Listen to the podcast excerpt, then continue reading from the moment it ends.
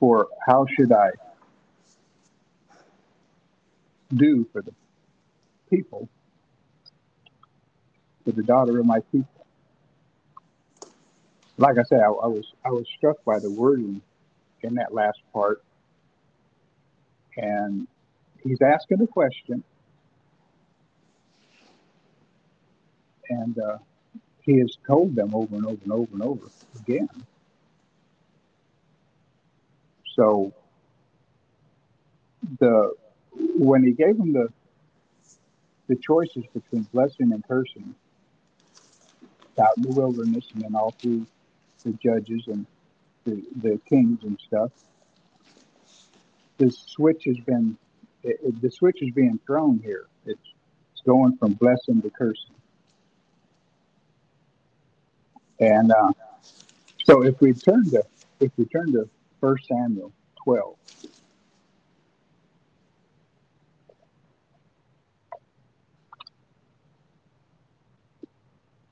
First Samuel 12, 22 and 25,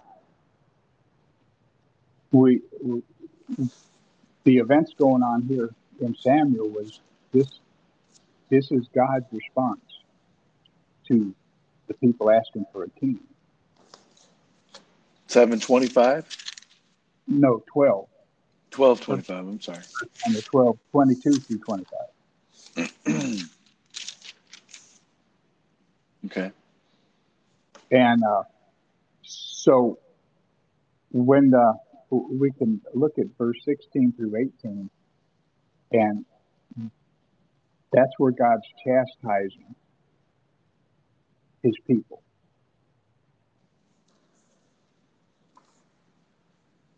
And uh, then in verse 22, you see that although he chastises them, he doesn't forsake them. He doesn't destroy them in, in their chastisement. He just he's trying to get them turned back to him, right?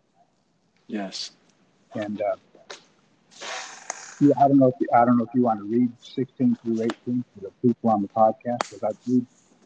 Sure, I can do that. Okay. now, therefore, stand and see this great thing which the Lord will do before your eyes. It is this, not wheat. Okay. This this is the chastisement for them uh, for them wanting a king instead of the Lord to be their king. Mm-hmm. Okay. Okay. So, go ahead. It is not wheat harvest today. I will call unto the Lord, and he shall send thunder and rain, that ye may perceive and see that your wickedness is great, which ye have done in the sight of the Lord, in asking you a king. So Samuel called unto the Lord, and the Lord sent thunder and rain that day, and all the people greatly feared the Lord and Samuel. And all the people said unto Samuel, Pray for thy servants unto the Lord thy God, that we die not, for we have added unto all our sins this evil to take us a king. Amen. And see, that's where that's where it goes. That God always blessed the harvest with rain right at the right time and with sunshine, you know, for the harvest days and things like that. And now the the switch is thrown, and they're going to get this big thunderstorm that will disrupt the harvest. Mm-hmm. And that's and that's and so that they'll know that this is from the Lord. That you know, it, this just isn't a you know okay well it's raining it's our it's our tough luck it's our uh, no God Samuel is showing you God is he's doing this and this is of the Lord and this is to bring you back to him this is to give you some child training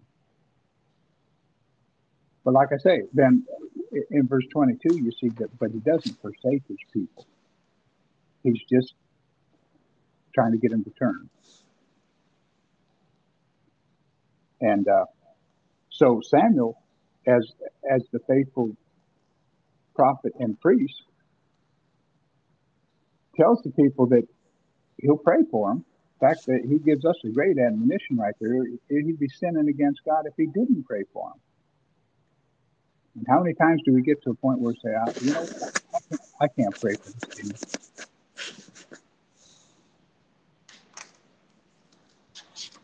But but we need to.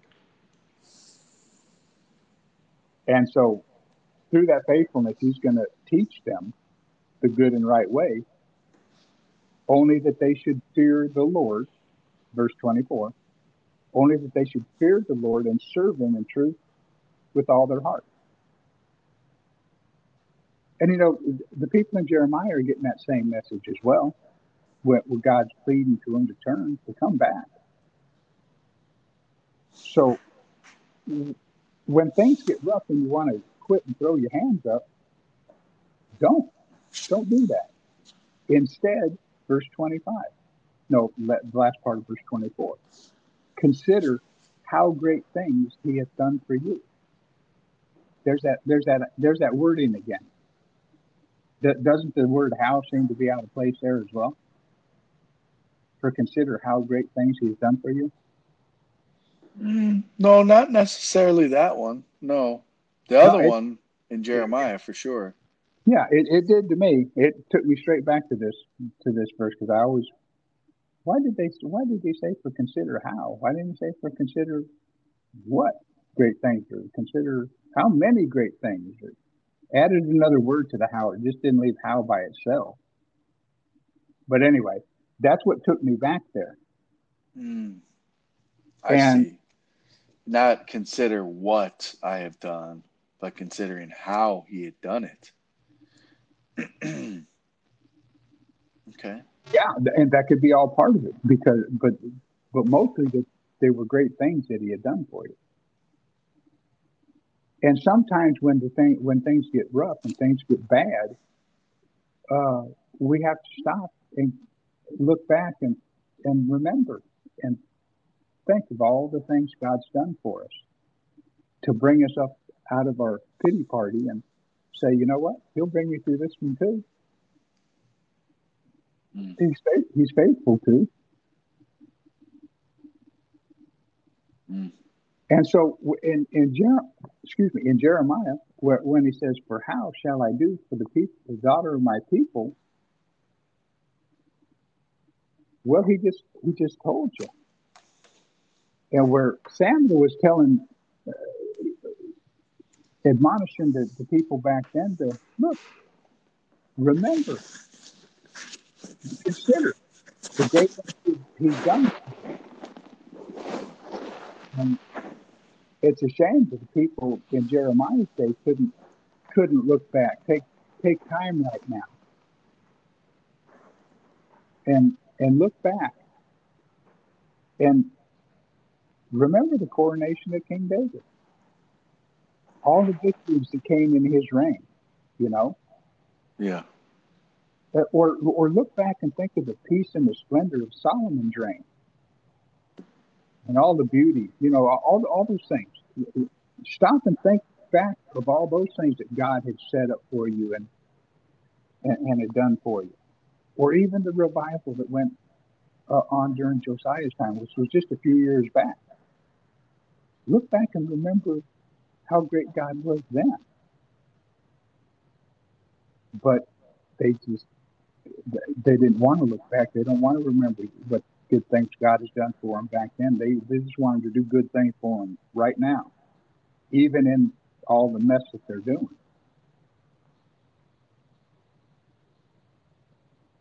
Hmm. So, you know, consider the great things that He has done for you and since they would since they wouldn't listen to his admonishments to jeremiah's admonishments and stuff now he asked the questions so for how shall i do uh, for the daughter of my people? And all i'm saying is you know we touched on proverbs 333 last week. Mm-hmm. and there was a it says the curse of the lord is in the house of the wicked but he blesseth the habitation of the just and we brought that up when we was talking about in verse six, you know, where Jer- the place where Jeremiah dwelt, his habitation at that time. Yeah. And even, even though there was trouble all around him and there was cursings and, and chastisement and stuff going on all around him, he was blessed in his habitation for being faithful. And, re- and considering the things that God has done for him and the, and the things that God is doing for him right now, and the things that God will be doing for him in the future. But you got to have faith mixed with the word in order for it to profit you, right? Yes. So instead of the blessings of Deuteronomy 28 and Leviticus 20, instead of those blessings that's listed there, we kick back over the, the, the, the switch is flipped and uh, and and those the Lord would have much rather poured out on His people the blessings, but because they have been negligent and rebellious and hard-hearted uh, to all the heedings and all the, the warnings from Jeremiah here, uh, he, he asked the question, "How shall I do for the daughter of my people?" Well, how he shall do for them is in the first part of verse seven. He's going to melt them and he's going to try them. That's how he's going to do it. And it shouldn't be no surprise to you either. Because it's been going, yeah, I've, I've been making these warnings and these things. I've deferred my judgment, but I've been making these warnings to you from the beginning. That if you don't, and the last part of uh, back in Samuel, where he said, For consider how great things God has done for you. Well, the last verse says, But if you won't do that, but if you shall still do wickedly, you shall be consumed, both ye and your king. So there, there was the switch being flipped again. Do right, and uh, things will be well. Do wrong, and uh, you'll be consumed. And not only you, but your king too. So when he says, I'm going to melt them, uh, to understand what's meant there, turn to Ezekiel 22.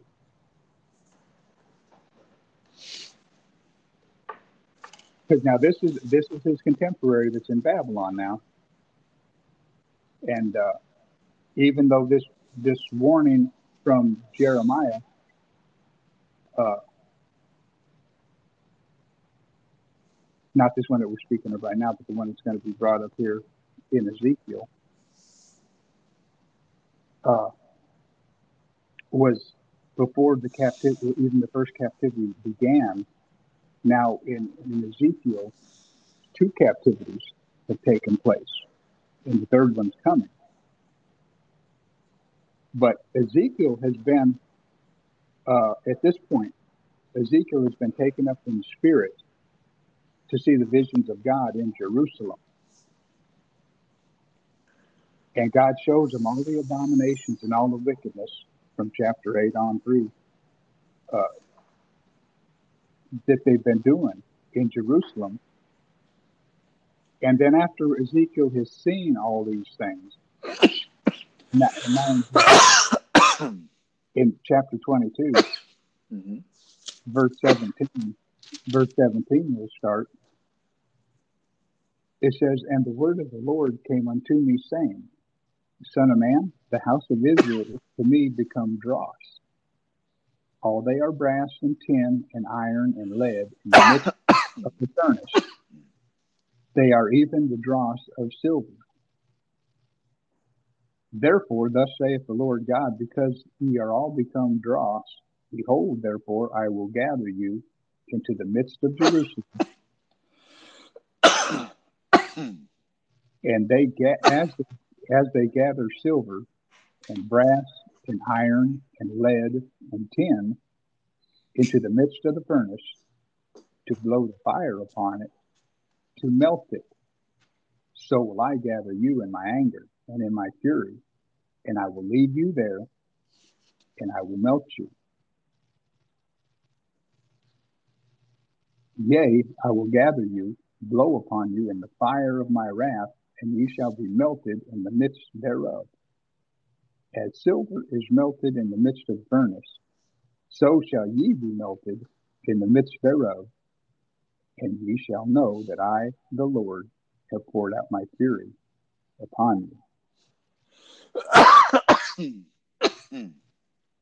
Jeremiah 9 7 says, Behold, I will melt them and try them.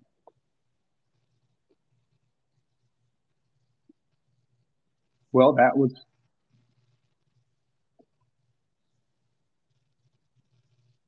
that was what Jeremiah told them.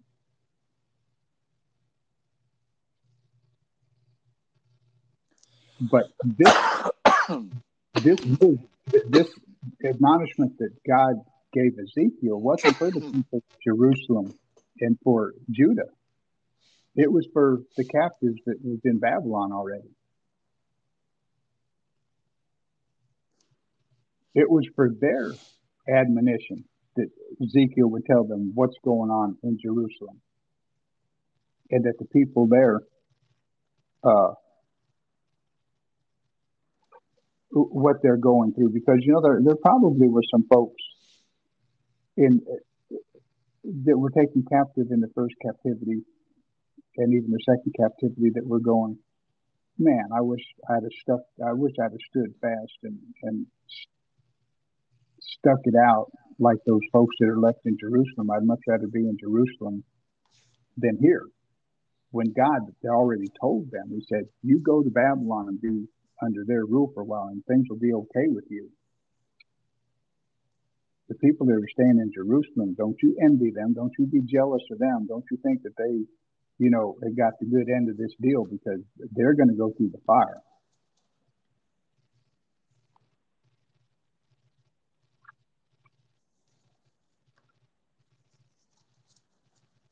And, you know, it, turn back to Jeremiah 6 because I don't think the people in the podcast. Uh, I don't. I don't think we was on chapter six whenever that began. But there was at the end of chapter six, the Lord had told Jeremiah that He was going to set them in verse twenty-seven, six twenty-seven. It says, "I've set thee for a tower," and that word "tower" is an assayer. It's a it's a refiner of metals and he had set Jeremiah for one of them uh, among my people that he may know and try their way. And then it goes on to tell them that they're all brass and tin, and you know they, have been tried in the fire uh, through Jeremiah's, and, the bellows are burned, the lead's consumed, and they're they're reprobate silver. There's no everything's vain. There's nothing there. It's all dross. There's no good thing in it, you know. Yeah. And so when Jeremiah is in this situation here, this is before any of the captivities had happened. So that some of the people that Babylon, that Ezekiel is going to take this message back to that we just read in Ezekiel, the vision that he's seen, and he's going to report it back to the captives in Babylon. They had heard this when they was in Jerusalem back before they was taken captive. They had heard this from Jeremiah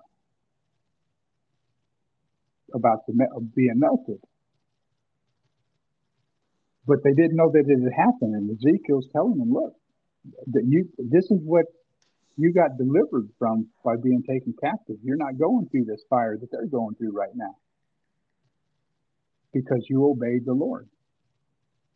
People that stayed in Jerusalem and Judah and weren't taken uh, under the rule of uh, Nebuchadnezzar and stuff was going against what God had told them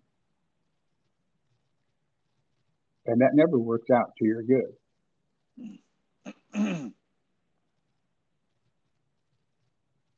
so then, by taking that stand of faith, you know, it kind of exemplifies what Paul spoke when when Paul said that we can do nothing against the truth, but for the truth.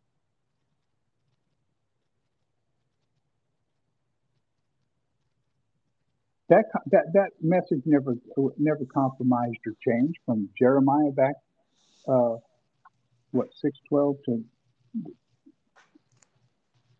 20 years uh, 19 20 years earlier uh, it was still the same. It was all about they was going to go through the fire that didn't that didn't listen. Mm-hmm. And like I say, these visions were given to Ezekiel about what was going on in Judah and Jerusalem, but it wasn't for those people. They had already got that message. They was getting it from Jeremiah consistently. It was for the people in Babylon that he could take it back to. And it was to encourage them for being taken captive. And it, it, then it kind of, then it kind of uh,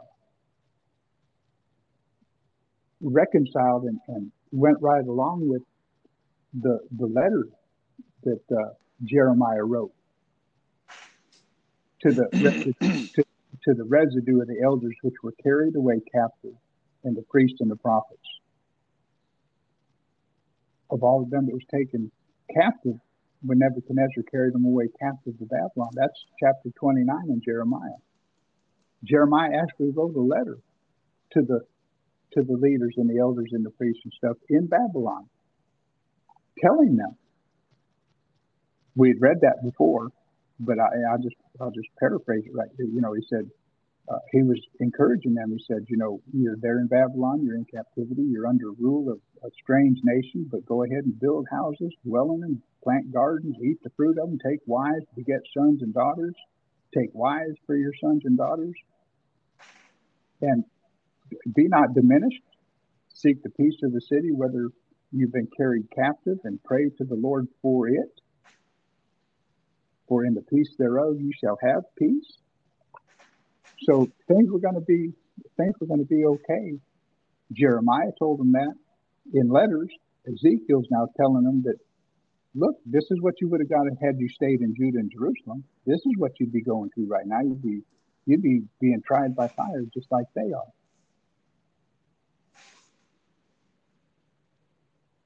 So, to go back to Jeremiah again, how shall I do for my daughter of my people?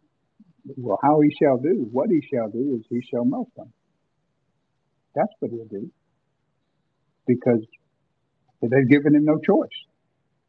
He's got to the point where, you know, these things have got to be done.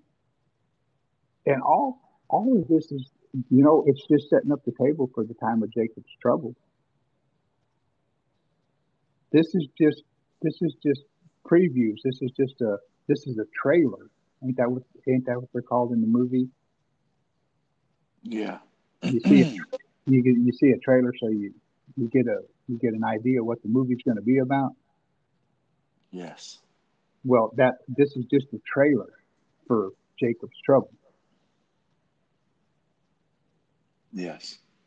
And, and and and to that extent, we can understand it. But to the extent that the Lord explains it to us when he says, for in that, in that time, then there shall be great tribulation, such as was not since the beginning of the world to this time, nor ever shall be. So whatever we read in all the judgments and all the, the, the things that's happening here to his people is, is nothing compared to what it's going to be like. But it but it does it is a precursor to it, so that we we know that uh, the fire that they're going through right now is not going to be the furnace of affliction they're going to go through in Jacob's trouble. That's that's going to be like that's going to be like Nebuchadnezzar turning the heat of the furnace up seven times. You know. Yeah. So now I'm finished up with verse seven now. okay. And you know, and I meant to mention that off the air, but when we was talking, and I didn't. But uh, just, going back through this, God just opened up so much more things to me that was never mentioned the first time around. Because we keep going back to, to Jeremiah, like we just went back to chapter six, and you know stuff like that. Yeah. And then when you look at what you read, boy, he just opened up a bunch of other stuff for me. And I, I think what what was uh, back last week, and when I was talking about the distinction of, uh, you know, when they listed the seducer, not the, yeah, the the soothsayers and the magicians and the diviners and all those in that one sentence. Yeah. You remember when I was talking about that? Vaguely, yeah. And, and I said that even though they're synonymous with one another, and they, you know, if you look the definitions up of one and the other, that they usually mention the other one. They, they they fit right in with each other, but because they was all listed in that one verse, it to me it gave the distinction that there was something separate and different about each one of those, even though they was alike in a lot of things. And just by that, by by chasing that rabbit, then when we got to something else here, I think it's in verse nine, uh, the same thing happens again for him, and he just opens things up again, and it's on it's on that on that idea. But uh, we'll we'll get to that when we get to it. But I just wanted to let you know that God blessed me in that way to open up open up scriptures that we had already been through, but He never gave me these understandings of it until this week. And I hope you know I hope it blesses you, the people that are listening when we get there. Amen. Glad to hear that. Do what? Glad to hear that. Yeah, I was glad to receive it, and I'm, and I'm even I'm glad to share it too. That's what it's all about. You want to read verse verse eight? Yeah. um, their tongue is as an arrow shot out. It speaketh deceit. One speaketh peaceable to his neighbor with his mouth, but his heart he layeth his wait. Amen. And to me, this just kind of completes what he began in verse 3 through 5 when he's speaking of their tongues and their bows and the arrows or lies and all that stuff. This Mhm. just this just kind of complements what's said in those verses uh, to give you just a little bit more detail and a little more uh, understanding of, of where he's going and what he means by it. But let's see. Uh,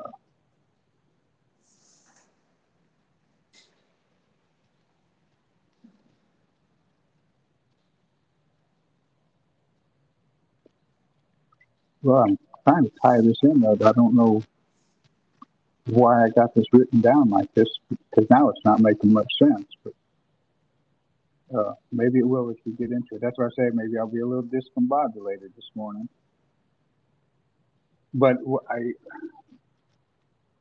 for some reason or another, it took me uh, back again to uh, Ezekiel because as Jeremiah is going through these things, and and this is the place where dwelling. This is what's going on all around him, where he's dwelling right now. He can take consolation in that Ezekiel, his contemporary, is experiencing the same kind of reproach.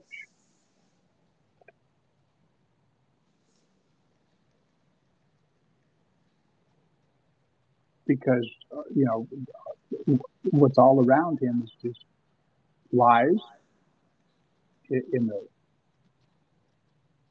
pictures of arrows and stuff and deceit.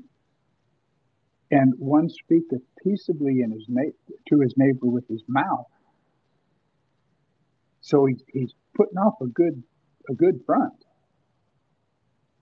You know, this is the guy that you want to put your hand around his, you know, over his shoulder and walk with him for a while. He's speaking peaceably to you, but what he's got in his heart, be careful where he leads you, right? Yeah.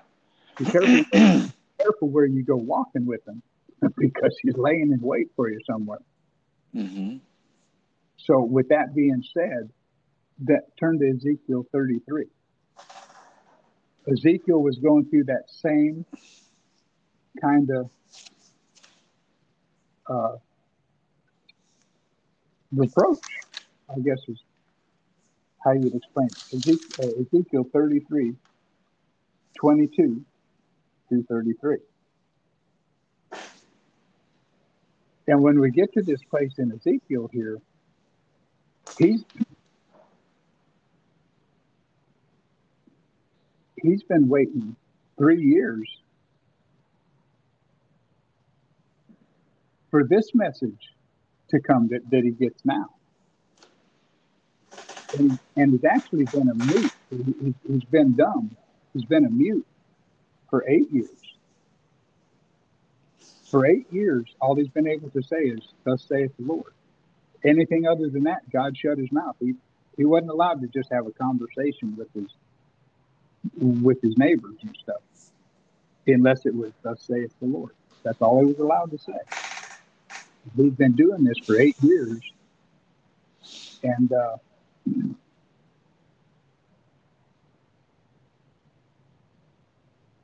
so in, in verse 22, we'll start in verse 22. He says, Now the hand of the Lord was upon me in the evening before that he that escaped came and had opened my mouth until he came to me in the morning and was his mouth opened and I was more dumb. Now that's what I'm saying. He'd been waiting three years for this to happen. Back in uh, chapter 24, he was told that it, that somebody would come when when Jerusalem was destroyed. There, there would be one es- escape, you know, the fire and come to him and tell him what had happened. And so now this is it has come to pass that he that had escaped it came and opened my mouth. And then the word of the Lord came unto me, verse 23, saying unto me, Son of man, they that inhabit those wastes of the land of Israel speak, saying, Abraham was one, and he inherited the land, but we are many. The land is given us for inheritance. Wherefore say unto them, Thus saith the Lord God, You eat with blood, lift up your eyes toward your idols, you shed blood, and shall ye possess the land? You stand upon your sword, you work abomination, and you defile every one his neighbor's wife, and shall ye possess the land? Say thou thus unto them, Thus saith the Lord God, as I live, surely they that are in the waste shall fall by the sword. Him that's in the open field will I give to the beast to be devoured. And they that be in the forts and in the caves shall die of the pestilence. For I will lay the land most desolate, and the pomp of her strength shall cease, and the mountains of Israel shall be desolate, that none shall pass through. Then shall they know that I am the Lord. That's his whole purpose all the time with his people so that they would know he is the Lord. Says it over and over and over. He's hoping that that will be the byproduct, the, the, the outcome of what he's doing. When I have laid the land most desolate because of all their abominations which they have committed. Also, thou son of man, here, here's where we get into uh, the reproach to Ezekiel that he has to suffer through for for Christ, if you want to go to a New Testament theology there. Also, thou son of man, the children of thy people should, still are talking against thee by the walls and in the doors of the houses and speak one to another. That kind of sound like that guy that says uh, he speaks peacefully to his neighbor, but with his mouth, but in his heart he lays wait. You get that same kind of impression here. Well, they're not talking against him, verse 30, Ezekiel, they're not talking against him to his face. They're by the walls and in the doors of the houses, speak one to another. But they're speaking of him. yeah. well, it says they still are talking against you. The like it was a continual oh, thing. Oh, yeah. But Never- yeah, yeah, okay. If you'll live godly in Christ, you shall suffer, right? Yeah, So come everyone his brother, is what they're saying to each other. Come, let I pray you, and hear what is the word that cometh from the Lord. Don't you hear that through the week or whatever, especially uh, you know on on Saturday or whatever? Come on to the house of God and let's see what God has to say for us. Yeah. But then when you get to the, when you get there and those people are present, and then you watch how they live the rest of the week. Well, that's not what that's not part of the message God gave us this Sunday. You're not bearing up for that message very well. You said you wanted to go and you wanted to hear what the Lord said, and now when you heard what the Lord said, uh, you put that you've let that roll off your back and just went right back to the word. Here you go again. Yeah. Because, and I say that because verse 31, and they come unto thee as the people, and, and that's why I wanted to bring the today into it, the church and, and the things that's going today and have been going on ever since this time, but we can relate to it today. Uh, and they come unto thee as the people cometh, and they sit before thee as my people. Everybody, how many people that goes to church that you know of if you you know when you greet them in the morning, whatever, you say, "Hey, brother, how's it going? How's it going?" If you ask them all, "Are you Christian? Are you saved?" Don't almost hundred percent of them say, "Yeah, yeah." Yeah. Okay. And they so they come as the people cometh, and they sit before thee as my people, and they hear your words, but they will not do them. For with their mouth they show much love, but their, but their heart goeth after their covetousness. And that's where I wanted to tie in what we read in Jeremiah. That mm-hmm. speaketh peaceably to his neighbor with his mouth, with his mouth, but his heart far from him. And so, uh, what Ezekiel is, and what the church is for a lot of people today, I believe, and, and lo, thou art unto them as a very lovely song of one that hath a pleasant voice and can play well on an instrument, for they hear thy words. But once they've drained, and once they've gotten the entertainment value out of it, but they do them not. They don't take them to heart. They just go in one ear and out the other, and they enjoy what they hear. And so that when this cometh to pass, lo, it will come. They shall know that a prophet had been among them.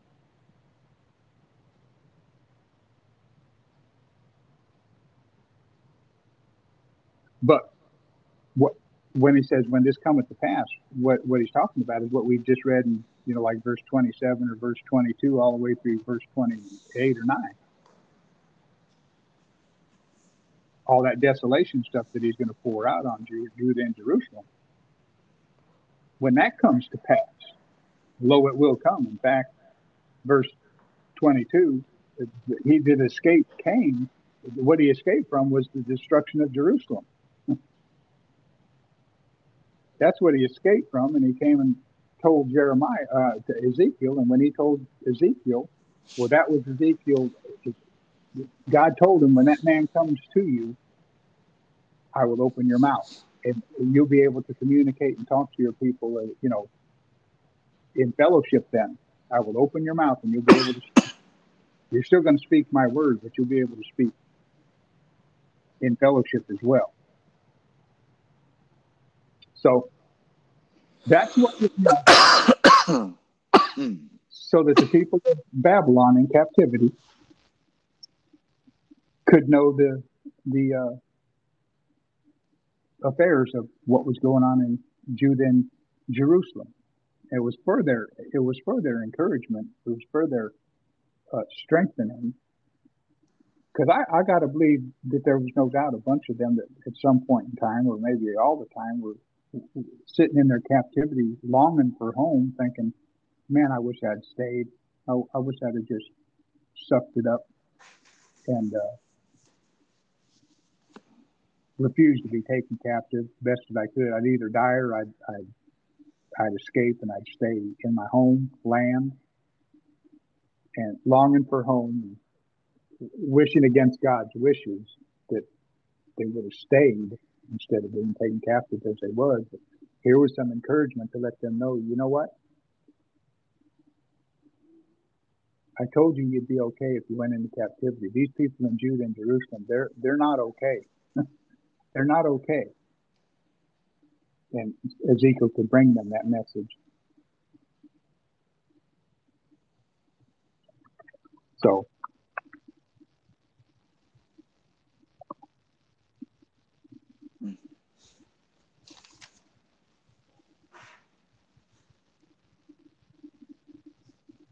and that's kind of a accurate picture of the schisms and the divisions that are in the church today. Yeah. Don't you think? Yeah. Same So- girl, different dress. It hasn't. Uh, Yeah. Well, it's kind of like then- the, the names are changing and all that, but it's all the same stuff. and that is the warning that the Lord has has given the church that there's going to be um, men that's going to creep in, and they're going to bring forth damnable heresies, and that's why we need to stand fast in the faith. Mhm. That's why we need to, And Jeremiah and Ezekiel are great examples of standing fast. yes, yes, Sure. They're great role models. yes. But you know, the church is a very good picture of that. I like that. So Paul gives an admonition in uh, Galatians 5, 5.14.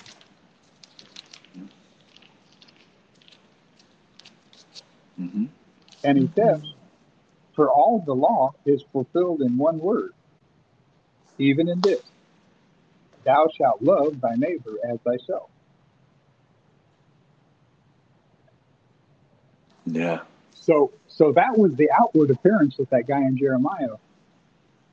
When he spoke peaceably to his neighbor with his mouth, that was the appearance that he gave them. Was that he loved his neighbor as himself. But you had to be able to look into his heart to see what he really, where, you know, what he really felt.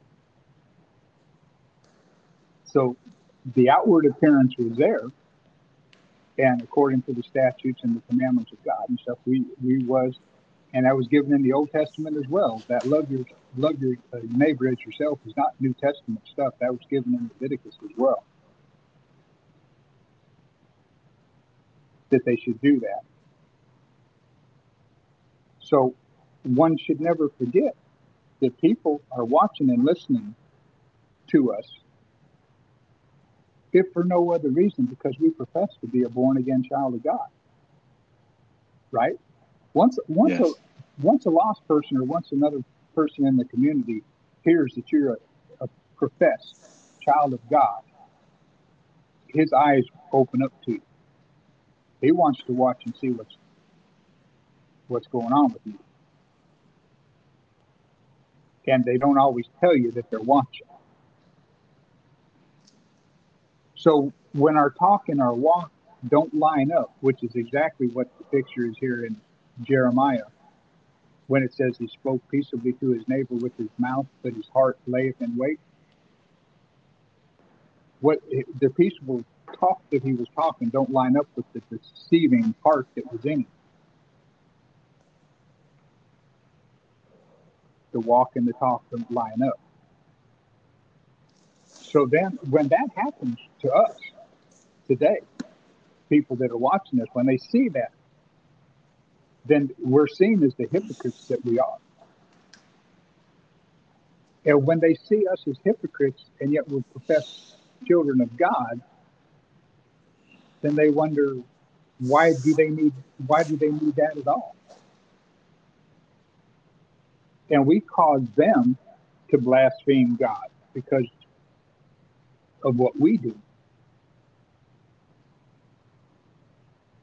We have to be we have to be wary and careful that those things that we're not that kind of instruction for the community and for our neighbors. That by them watching and, and paying attention to what we do and what we say, uh, when we come across as hypocrites, then we cause them to blaspheme God as well. And that's exactly, that's what happened to Israel and the nations all around them that was watching back in the Old Testament. That's what Paul says in Romans two twenty four. He says that's because they watched and seen the, how peculiar you was and what a different kind of people you was, and you just turned out to be like they was all over again. You caused them to blaspheme against God. It happened in the early church. And Paul was admonishing against it right here in Galatians. So then in, in Galatians 5 15, he, he throws up the stop sign. And he says, But if you bite and devour one another, that's not loving your neighbor, right? Mm-hmm.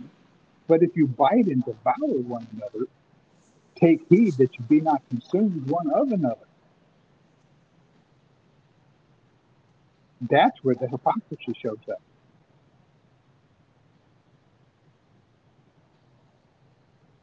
We're all going to, you know, the bite and devour, we're, we're all going to go through those disagreements and, and debates or whatever you want to call them. I used to call them debates. My wife called them arguments.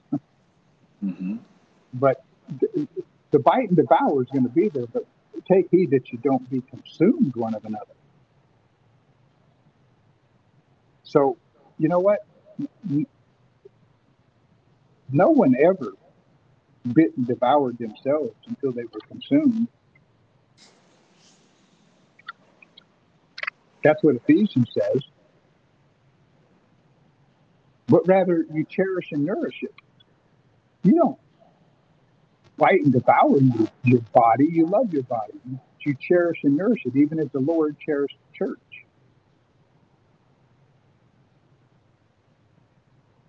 So if the neighbor in Jeremiah 9 8 had taken heed that the words of his mouth didn't agree with the thoughts of his heart,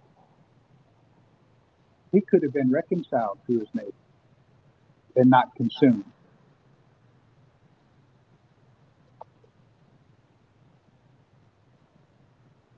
Take heed unless you bite off more than you can chew, right? Mm-hmm. So what Paul does in Galatians here in verse 14,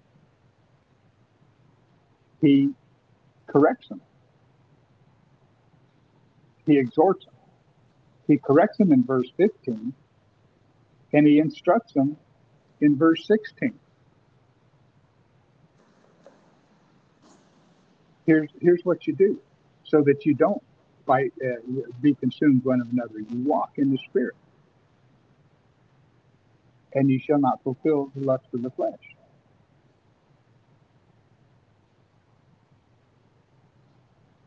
There's the, there's the key. In order for us not to be hypocrites, in order for us for our walk to line up with our talk, if we are professed children of God, then we got to walk like the children of God.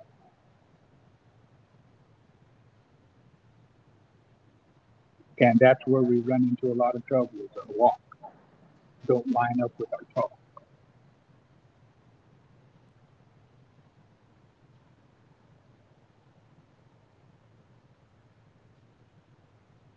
And that's that's the best witnessing we can do. A lot of times we don't have to open our mouth at all to witness. We just have we just have to do. Mm. If, I know my mouth gets me gets me in trouble all the time when I try to. I would I would rather my witness be through people observing in, instead of listening, because my tongue's you know it, it it sometimes words have a funny way of rolling off my tongue to the effect of confusing instead of enlightening.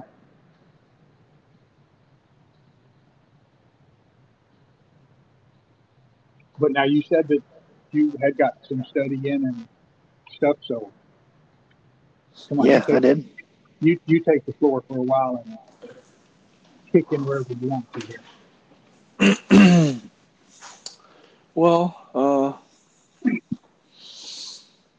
I like where you were going with all that. I like. Uh, I just want to talk about their throat. I I just seen this when you were talking about it. This is not what I looked at, but Okay. you know, the Lord said that their throat is an open sepulcher. You know, and Mhm. in Psalms five it says, "For there is no faithfulness in their mouth; their inward part is very wicked, wickedness. Their throat is an open sepulcher; they flatter with their tongue." so that's a good example, uh, or showing you what that's going on right there, what's in their heart, what's going on, and it ties back into Jesus Christ. You know, not only would they do this to an unknown God, they hadn't seen him, they just had his word. They they've been taught it, right? Right. They have this guy, Jeremiah, saying, Repent, repent, repent. They've only heard it from their fathers. And then all of a sudden, here is what's taking place. They're going into captivity. I find it very, uh, I find it interesting, you know. And then, you know, we want a king. You went back there to, we want a king. We want a king. The Lord gave him a king. And because of that wickedness, you know, they're going to get the king that they want, you know and that king they're going to get is uh, the Antichrist, the one that's going to rule with the rod of iron over them. That's right. Eventually, yep.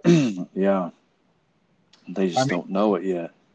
God told Samuel back then. He said, "Now here, you tell them what manner of king they're going to get." Yeah, And it was, and it wasn't good. But the Mm-mm. but the people just said, "We want a king." yeah, Yeah, we hear all that you're saying, but we still want king yeah, instead of the Lord. Uh, uh, go figure. But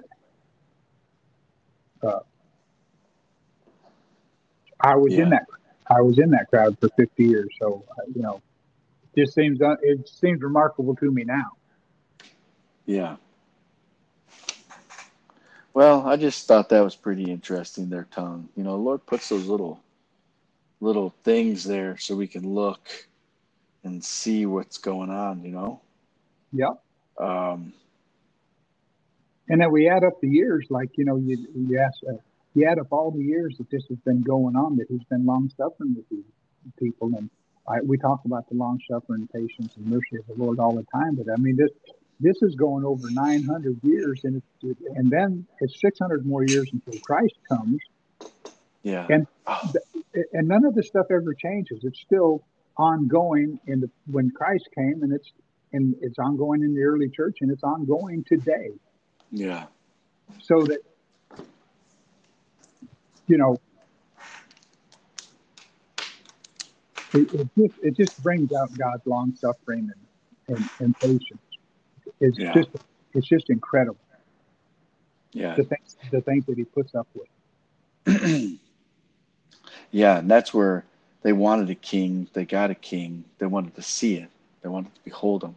They wanted to be able to, you know, go to him directly, you know, like as Moses was the mediator. And then when Jesus Christ came, that was God in the flesh came to them, their God, you know, that gave them the promise, the covenant, uh, uh, the law, you know. Yeah. That God came to them and they rejected him. And it's interesting. They speak peaceable. That's what they did with Christ. They speak peaceable with him, but their heart, they lieth in wait. And I like it that Jeremiah, Ezekiel, these men couldn't see the these men's hearts. God was just warning them. That's that's And- that's my point all the time. Yeah, is that these guys didn't have that Yeah. ability that the Lord had to see the Yeah. heart. And then when Jesus came on the scene, right? hmm That's when they end up becoming stark raving mad. They became madmen because because, the heart was revealed to them. yeah, exactly. That, hey that- man, He, he, he, he without the without sin cast the first stone. What? We They- can't do nothing.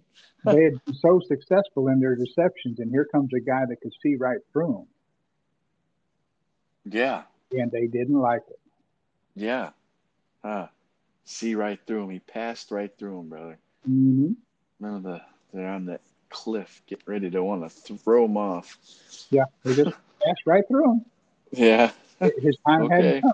His time. do do do do. There you go. no, but that's a that's an amazing thing to think about. You know that our Lord is that merciful, that loving, that kind, and He still is, brother. I know that they went into captivity. I know that the Lord punished them, and they still didn't get it. They still didn't repent. Right.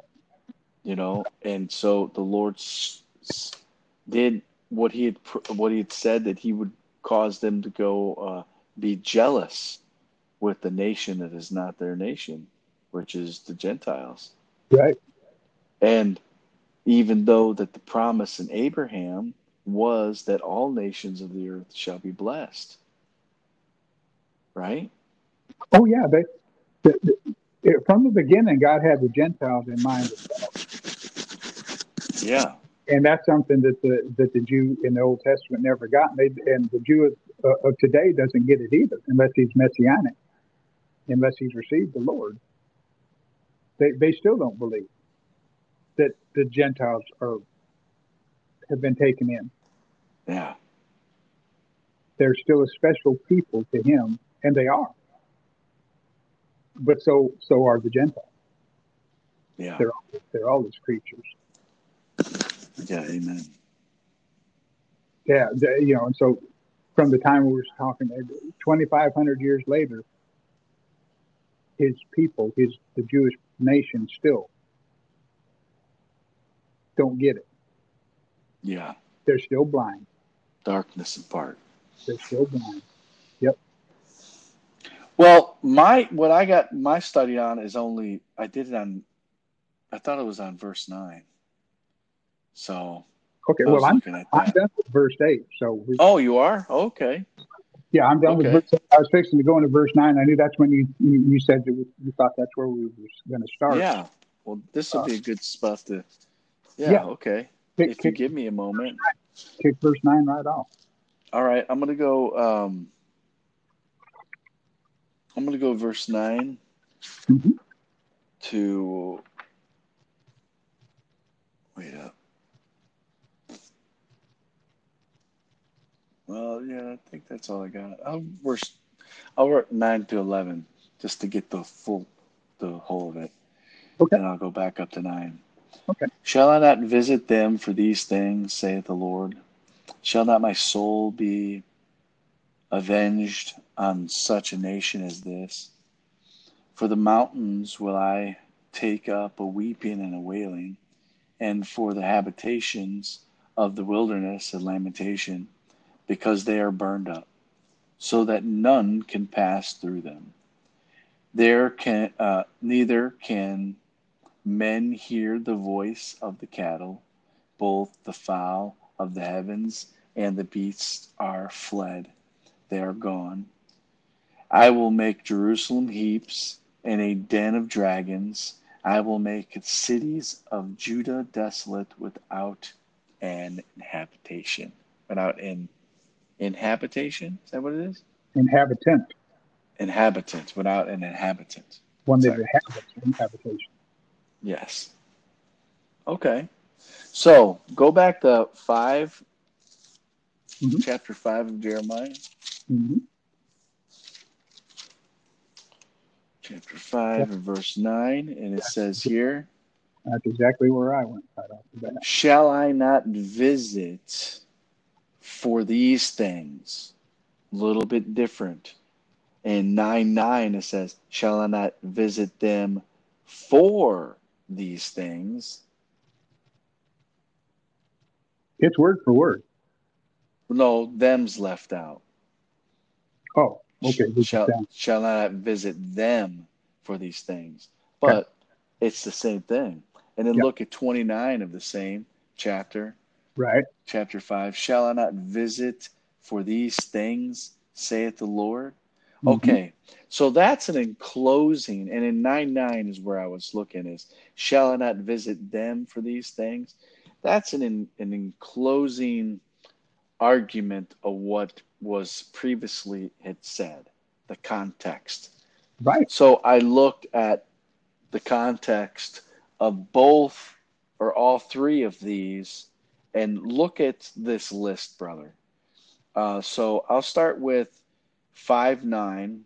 Mhm. Uh, in verse 7, they forsake me. They sworn to other gods. They're adultery. They commit adultery.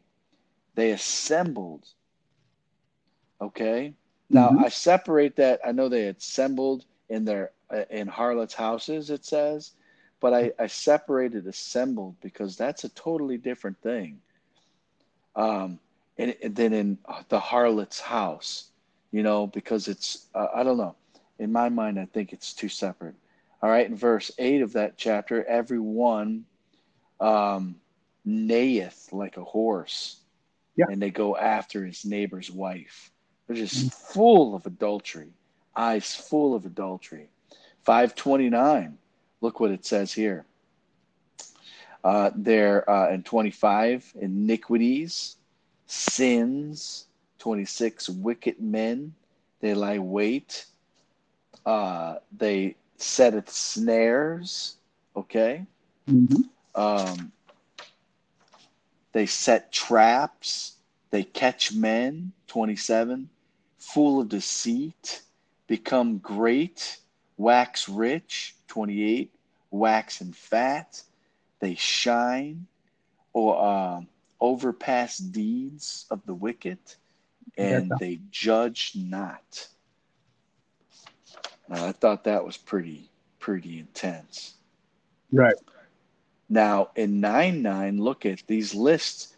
They're they're all in. They're all have the similar thing that's going on. It's just they're they're lost, brother. They're lost. And they just keep compounding and multiplying.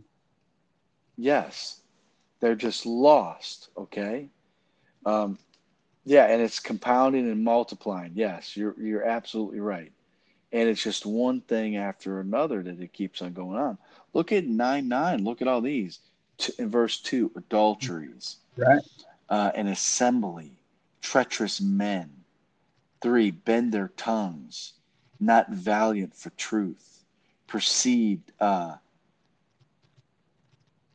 f- uh, f- um, frame- yeah, yeah, proceed from evil to evil. That's- Um, That's the mark they're pressing toward. They proceed, right? They press toward it. yes, they know the Lord. They don't know the Lord. Know Mhm. me not.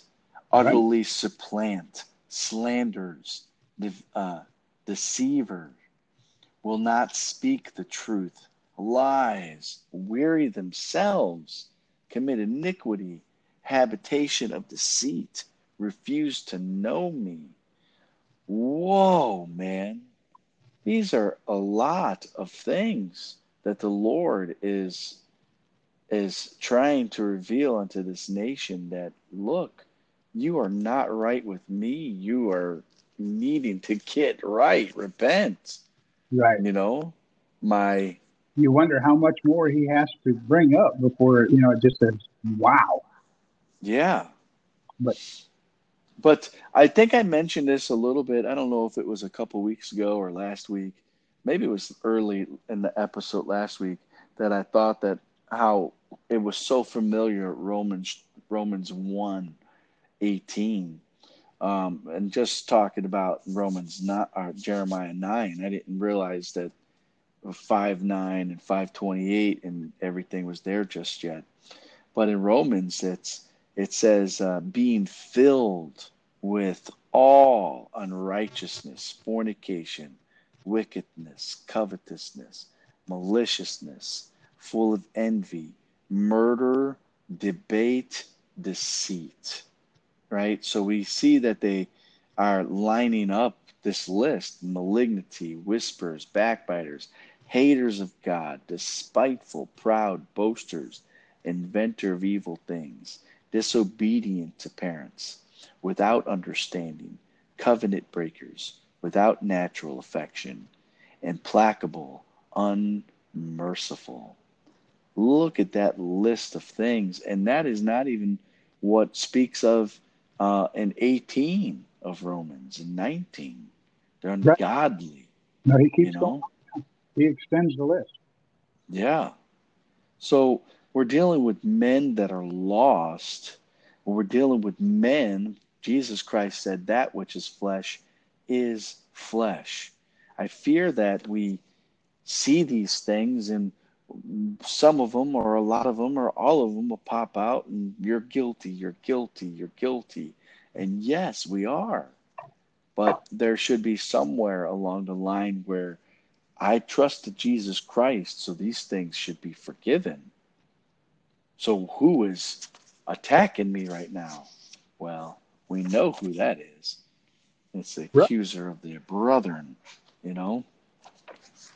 He's Wait, after no, us. When you extend that list out and you count them, uh, there's it ends up being there's 23 uh, works of the flesh or uh, inadequacies of man, Yeah. and and we man works hard in fulfilling each and every one of them in, in the lost state. That's Yeah. but God has made it so easy and so simple for us. He, how many fruits of the spirit are there? 13. Nine. 9? hmm Okay. Yeah. What's It- 13? Well, 13 is rebellion. There, there's probably a list of these inadequacies that uh, count to 13, but when you add them all up, they add up to 23, and we know that 23 is for the wages of sin is death, right? Yeah. But he he narrows that number down to absolve us from doing any of the all of those other things that our flesh just you know longs to go after. And he gives us love, peace, joy, gentleness, goodness, long suffering, meekness, temperance, faith. Against us there's no law. And walk in those. hmm There's only nine of them. Walk in those, and you won't do any of them other, all those that you just listed off. But we're, uh, you know, uh, when we get in the flesh, we go after what the flesh goes at, and that's what the flesh goes after. That's that. Hmm The flesh wants no part of them, uh, of them nine fruits. No. So that's why we have to crucify the flesh daily. Mm. But and, and that shows God's mercy. Yes. It- that- you know, it, He's made this so simple and so easy for us because He's done all the work. All we got to do is believe. All we got to do is just kick in faith and believe. And He gives. He even gives us that. But without it's mixed with His Word and with His, uh, you know, then it's not profitable to us at all. Yeah. And, God took me exactly the same place He took you for verse nine. I mean, I I went exactly that same place and seeing those same things. That's why I mentioned earlier about that, seeing them distinctions in the, you know, the soothsayers and the magicians and stuff like that. Yeah. Seeing the that there were three times that God had made this plea verbatim, and to and, and it all involved these things shall I not visit them for these things? And these things, although they all fell under the big umbrella of sin and rebellion, uh, they were all different. They just kept pounding themselves, you know, as we went. What in verse in in in uh, five nine,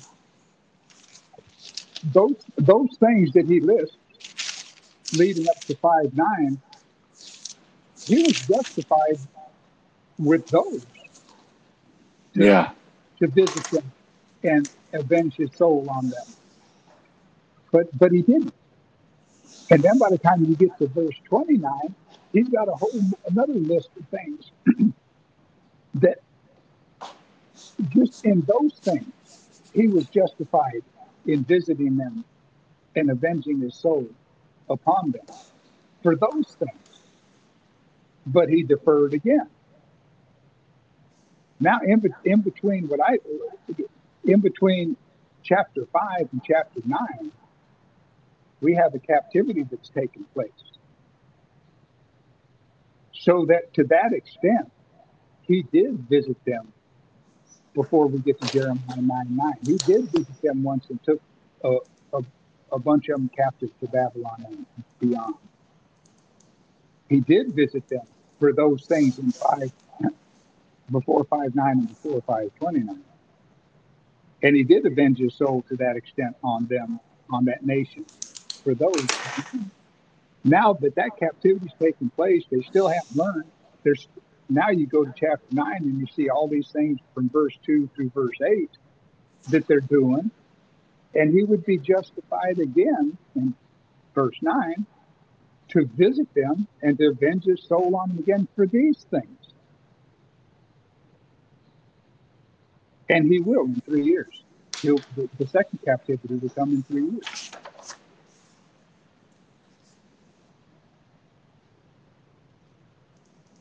But that God took me exactly the same place He took you with that,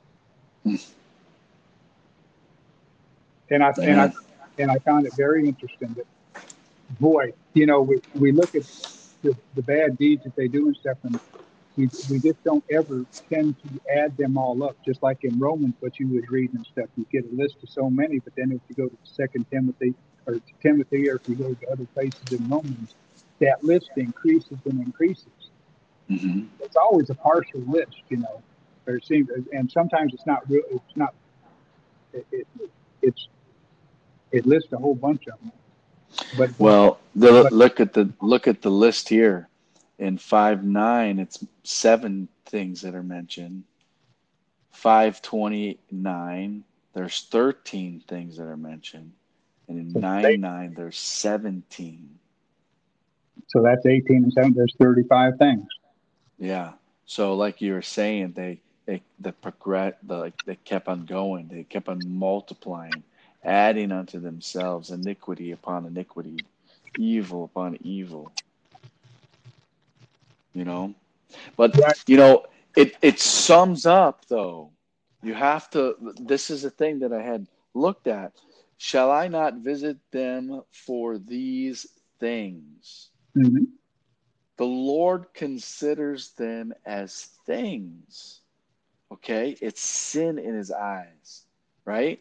It's Right. sin. He hates it. It- but it's just it, it it's it's just things. We ha- you have to understand that you shouldn't allow those things to prevent you from coming to God to receive mercy for committing those things.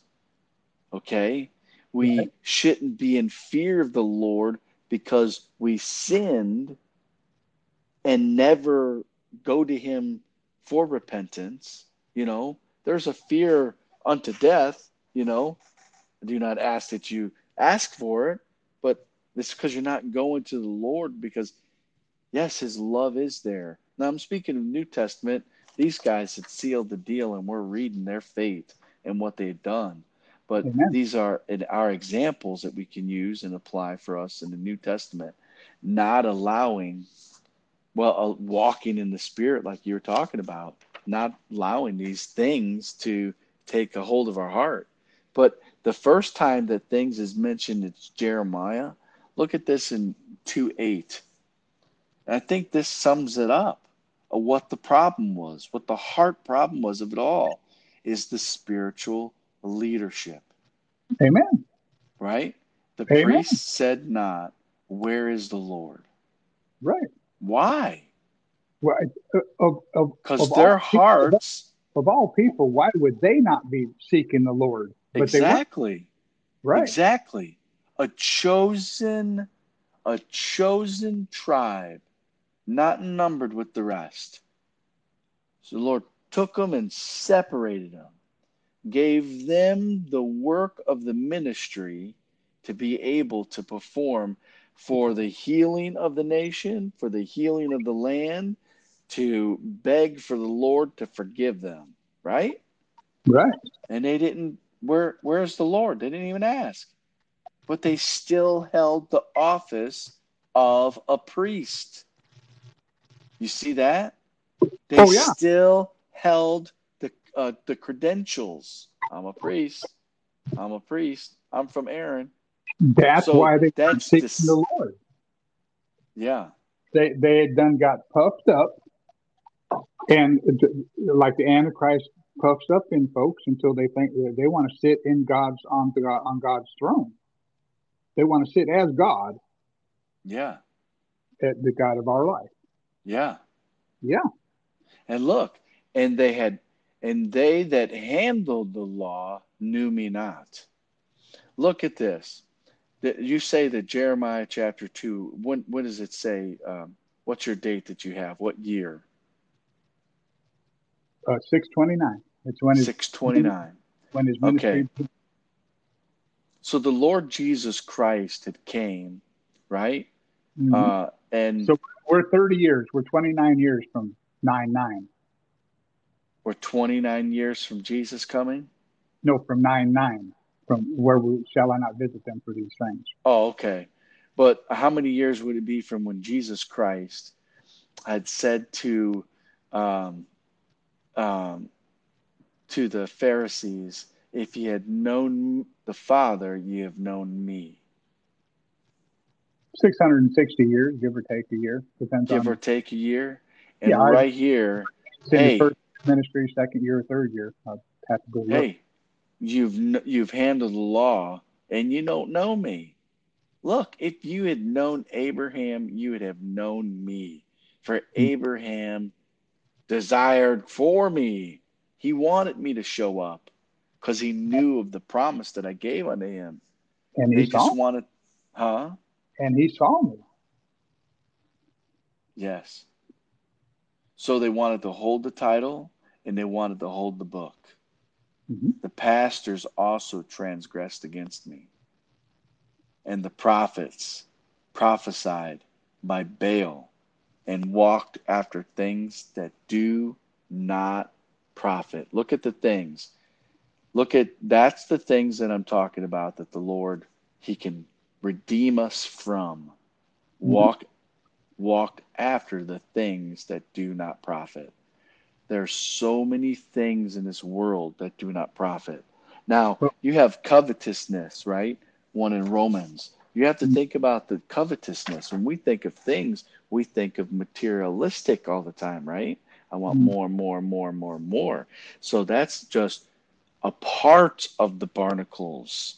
The real sin is covetousness the things that you have collected and accumulated and gathered around that's just the more barnacles that's connected and weighing you down even more because of the sin that's the fruit of the sin but right here it's interesting that these men they held office they held the word of god they were considered as um, shepherds pastors of the sheep and they transgressed against God.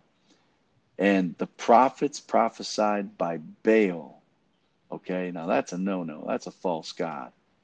And walked after things that do not profit. That's where the spiritual condition of the of the nation of Israel took place. They in their hearts moved away from the Lord. Mhm. Um, another thing to point out is that as as a whole, the hearts move, and also you have to be aware of the priest and the prophet and the pastor not to be persuaded by the people to go that way, right? You need to stand. Jeremiah stood, you know, Absolutely. And, and Um, the word to do the same thing. Yeah. So I'm not going to go through all of those things. I just thought that that 2 8 really summed up why they're in the situation. It's the spiritual leadership of the of of the nation. And then this would be summing it up with the things that we need to be considered in Hebrews 6 9. Look what it says that we need to do here. But, beloved, we are persuaded better things of you and things that accompany salvation, though we thus speak. So we see that we're being encouraged better things of our salvation. Go on unto perfection. And 1224 of Hebrews.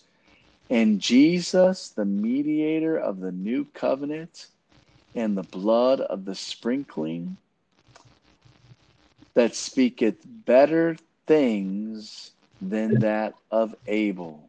Amen. So look at there. We have things that are these better things speak of a better of, of what Abraham Abel's blood spake, you know? Right. And uh, that's mercy, that's forgiveness. Uh, forgive them, Lord, what Jesus had cried, you know? Hmm So um, I thought it also it was interesting. Who do you think is speaking here? Well, saith the Lord shall not my soul. So that's the Lord speaking, not Jeremiah, correct? That's what I would say. Yes. That's what I okay. I liked how it says my soul. It's not capital, it's lowercase. And that just goes to show you that we are created in the image of God. And God has a soul, right? Hmm And I don't understand all that, but I only could see for myself and what the Lord tells me that I have and what man has. And they have a soul and a spirit and a body. And each one of them are precious. And, And- each one, each one of the Godhead, the Father, the Son, and the Holy Ghost, are all grieved by what. He, that's why He gave us that. Shall I not uh, avenge my soul upon His people three times? That's Father, Son, and Holy Ghost. Three times He's pleaded that Mhm. because it, His entire His entire being, the, the complete Godhead, has been reproached and uh, grieved. Yeah. Not But look at this is what God had done when Jesus Christ had died on the cross, right? They took him and buried him. And it says that thy thy soul shall not be left in hell, nor thy holy one shall see corruption. So God with this shall not my soul be avenged. The Lord repented of that. I don't I mean, I don't maybe he didn't I'm I'm not saying uh, at this point, but I'm saying that the Lord ended up taking his soul and becoming sin who knew no sin for us not to avenge, but to forgive. Well, and that you know, you listed uh, that there was 35 things mentioned in uh, in relation to shall I not visit them for these things, Yeah, and uh, 35 in, in what I have for numbers and stuff represents hope, and how appropriate how appropriate is that that all of these things, 35 of them just listed here, hmm uh, there's hope that we don't have to do any of those things. yeah. The New He- Testament, Jesus Christ brings hope and light and life. The blessed hope. Yeah, amen. Yeah. Amen. He has overcome each and every one of them 35. All we have to do is get in him. Yes, exactly. Amen. Yeah, on our own, on our own, we'll we'll visit each and every one of those. yes. But in him, we won't visit any of them. For the wages of sin is death, Amen. but Jesus Christ had tasted death for every man. So every man doesn't have to live Every man. in that Nope. sin and die. That's right. You have life. So There I thought a- that was pretty interesting. My soul. Hmm. You bet. And he, and God is a, he's a spirit, but he has a soul, he has a body, Yeah. and he has a mind. And I think that each one of the Godheads, which I don't have my notes in front of me for this study, but um, each one of the Godhead represents the body, soul, and the spirit as well. Exactly. Yes. Um, the body is mhm, the spirit. The body is the Lord. mhm. The spirit is the spirit, and the Father is the soul. Yeah. Mm.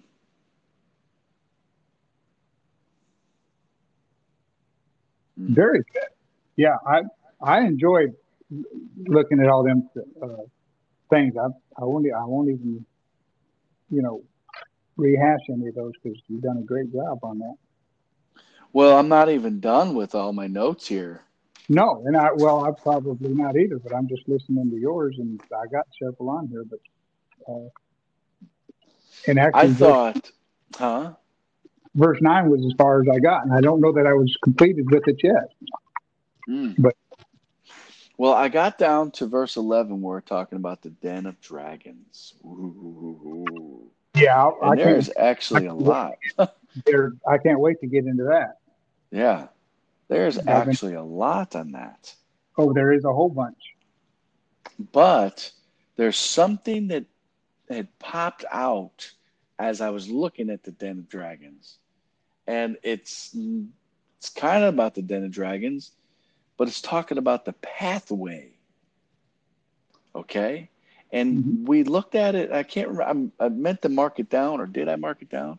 Talking about the pathway uh, and to walk at the pathway. And it's interesting that, you know, that there seems to be a highway that the Lord is going to open that no man knows where it's at just yet. And he's going to make it a way for this remnant, this nation, to be able to take that road, that pathway, and get to safety, you know? hmm And so, if you look to Isaiah, uh, and I will make Jerusalem heaps and a den of dragons, and will make the cities of Ju- Judea desolate without an inhabitant. So, talking about there, there's no way you can go there. Lord says, and He said, flee to the mountains, right? He told the nation of Israel, Matthew, flee, take off, let your flight not be in the winter, you know? But look at Isaiah and look at this den. I just touch. I know we're going to get into it a little bit more, but look at how it is. I, there's something there, and I just don't know what it is, brother. Three third, uh, um, Isaiah 35, verse three: Strengthen ye the weak hands and confirm the feeble knees. Say to them that are fearful heart, Be strong, fear not. Behold, your God will, will come with vengeance, even God with a recompense. He will come and save you. Then the eyes of the blind shall be opened, and the ears of the deaf shall be unstopped. Then shall the lame man leap as a hart, and the tongue of the dumb, dumb sing. For the wilderness shall waters break forth and streams in the desert.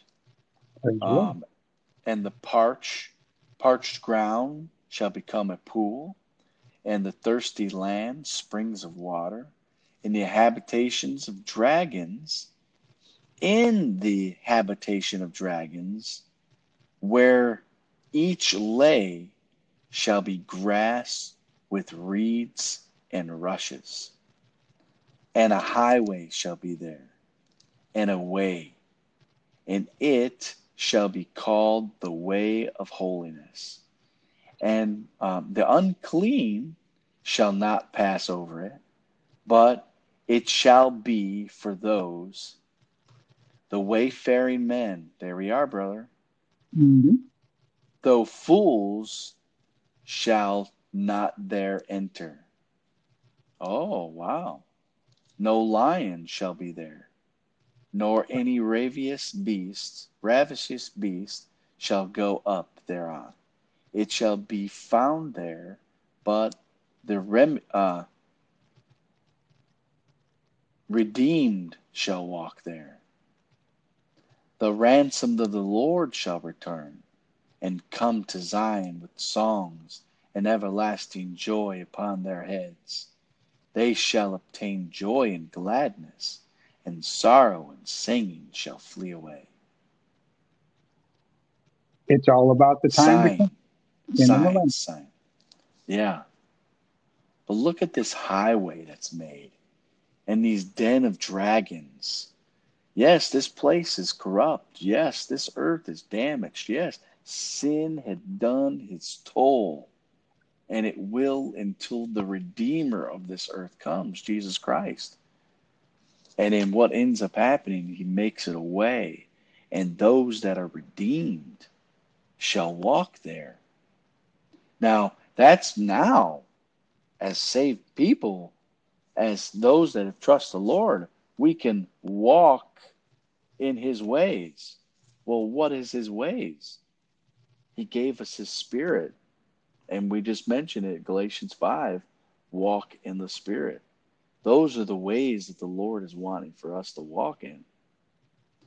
If you, uh, so that's all I wanted to say about those. De- There's other things about these it's oh, yeah. really a, a negative, a negative of any of these things about the den of dragons, except for that portion right there about um, this. Their habitation is going to be covered with grass and flourish. It's they they're not going to be able to pass through this this way of holy holiness. You know, it's just uh, I thought it was pretty cool. You know. Mm-hmm. And I think it's in connection to what's going on here. Because I think it's in the same effect that, that you know, with all those things that we have, we still have a Lord that soul is searching. The soul is uh, Jesus Christ lifted up to draw all men unto himself. You know, and as he was lifted up and he bled and died for us, you know, I think that uh, these den of dragons. I think that that's the millennium. You say? Yeah, that that whole chapter is all about the millennium. Mm. Yeah, I think that was a blessing there. But uh, also in Jeremiah fifty-one thirty-seven. Yep. Look at that is the Lord flips that whole thing around, you know, yep. right yep. back on to Babylon, a great nation, wonderful, you know. Yep and he just turns the script on them and shows, you know, you ain't gonna. I will bless them, will bless thee, and I will curse them that curse thee. You know, the Lord flips the script on that thing. Judgment comes first to the house of God, right? Yeah. In what Babylon. What he says he's going to do to Judah and Jerusalem and Israel back in verse 11 of Jeremiah there is the same thing he's going to do to Babylon after the 70 years is over. Yeah. He's going to do the exact same. He's going to make them heaps, dens of dragons, and it'll be with, uh, desolate without inhabitant. Only for Babylon, it, it's going to be forever.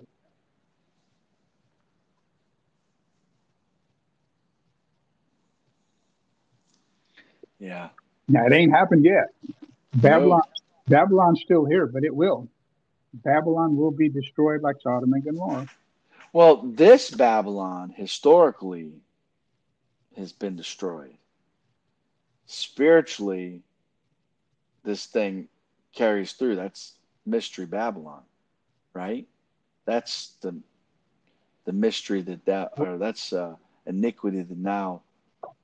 No, so- uh, Saddam Hussein was rebuilding Jerusalem, uh, Babylon the Babylon that's spoken of here in the Bible. There, there's still stones and stuff from the times of Daniel and stuff that they was that they was using to build and to rebuild Babylon.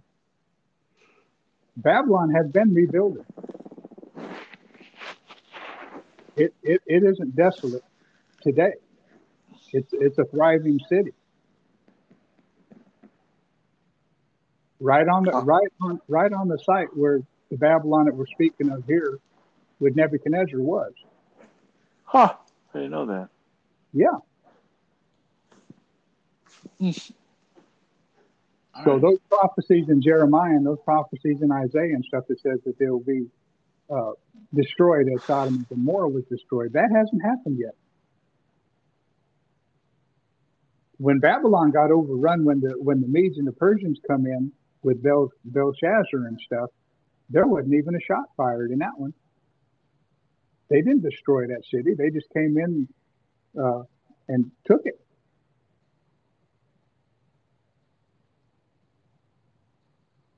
Huh.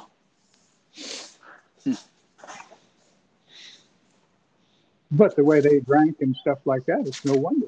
It's not hard to sneak up on a drunken crowd.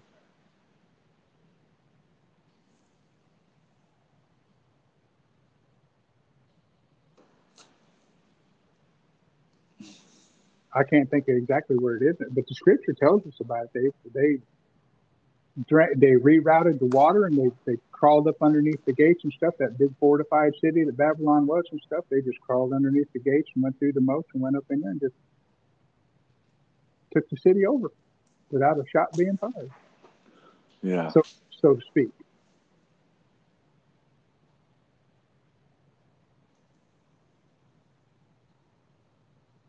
They couldn't do anything about it. They was in drunken stupors.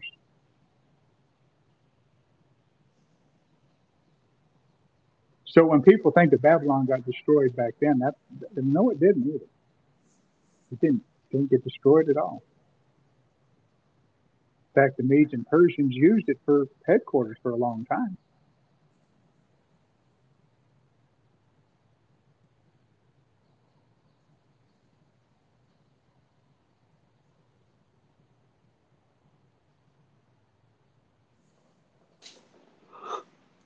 All right. Um, we're at 115. We have five minutes. You have more on uh, verse 9? Uh, no, I mean, I, I it take me a while to, to read through these, but I, I think we covered it pretty well. And uh, like I say, God took me the same place He took you, so Yeah. it would, you know, have my own way of explaining the, the things, but the, the the things were were touched on, and I thought they was touched on well. So Yeah, I guess I didn't touch on this be avenged on such a nation. What rang in my heart is that it's a national thing that the Lord is going to be dealing with. Israel. It, Yeah. it is the Lord dealing with them as a whole. And that's the Lord's going to be dealing with the church as a whole, you know. Uh, he will judge all the nations as a whole. And um, that- that's another thing that I popped out. I like how the Lord puts those little nuggets in there because, you know, um, some people twist the scripture and use it as individual and nation and this, that, and the other. And um, I like how he puts it in there. And if you look at it, you could see it's going to be at a national level. You know so there's got to be a lot of deception a lot of deceit a lot of things. It's almost like it's actually the nation of israel they're doing all of this brother. And the lord said in proverbs can a man take uh, fire in his bosom and not be burned? Right and Right. that's exactly what the nation of israel done. They've committed adultery with mystery babylon and they got this fire in their chest and it's it's about to burn them you know? It's about to melt them up. And uh, they shouldn't and what's going to end up happening is the real man is going to be revealed that's behind all of it.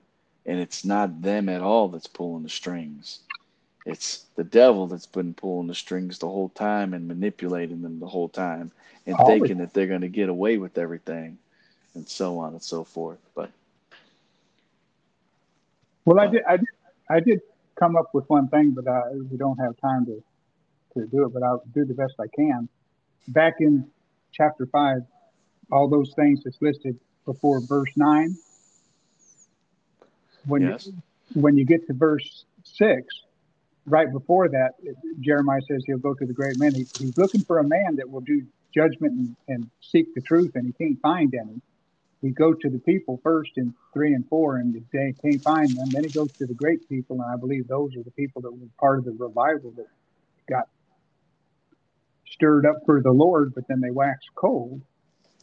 And so he speaks of that, and he says at the end, he said, "But they've altogether broken the yoke and burst the bonds. They've they've, uh,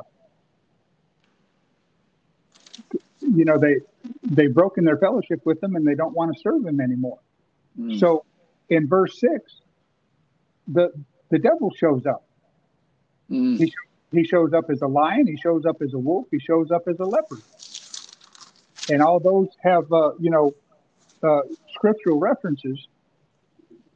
And so he'll watch over them, and everyone that goes out will be torn into pieces. Everyone in their transgressions are many, and their backslidings are increased. Well, look at look at the lion. Wherefore a lion out of the forest shall slay them. What the, what does the thief do? What does the devil? What's his purpose? What's his Came to kill. to kill, to steal, and destroy? Right. Yes. So the lion slays, the wolf, and the, the lion is the devil. The wolf is the false prophet. He comes of the evening and spoils it. He steals from them. And then the leopard is the Antichrist, according to Revelation 13 2. He'll watch over their city and he'll steal and tear them into pieces. So he'll steal, kill, and destroy. Mm. Man. Ten seconds. Okay, well, that, doesn't that strike you when Paul said that he was going to turn them over to the destruction of the flesh, turn them over to the devil? Mm. Ain't that- Mm. Ain't, ain't that a great picture of that? Yeah. Amen. I'll call you on the other line. Okay.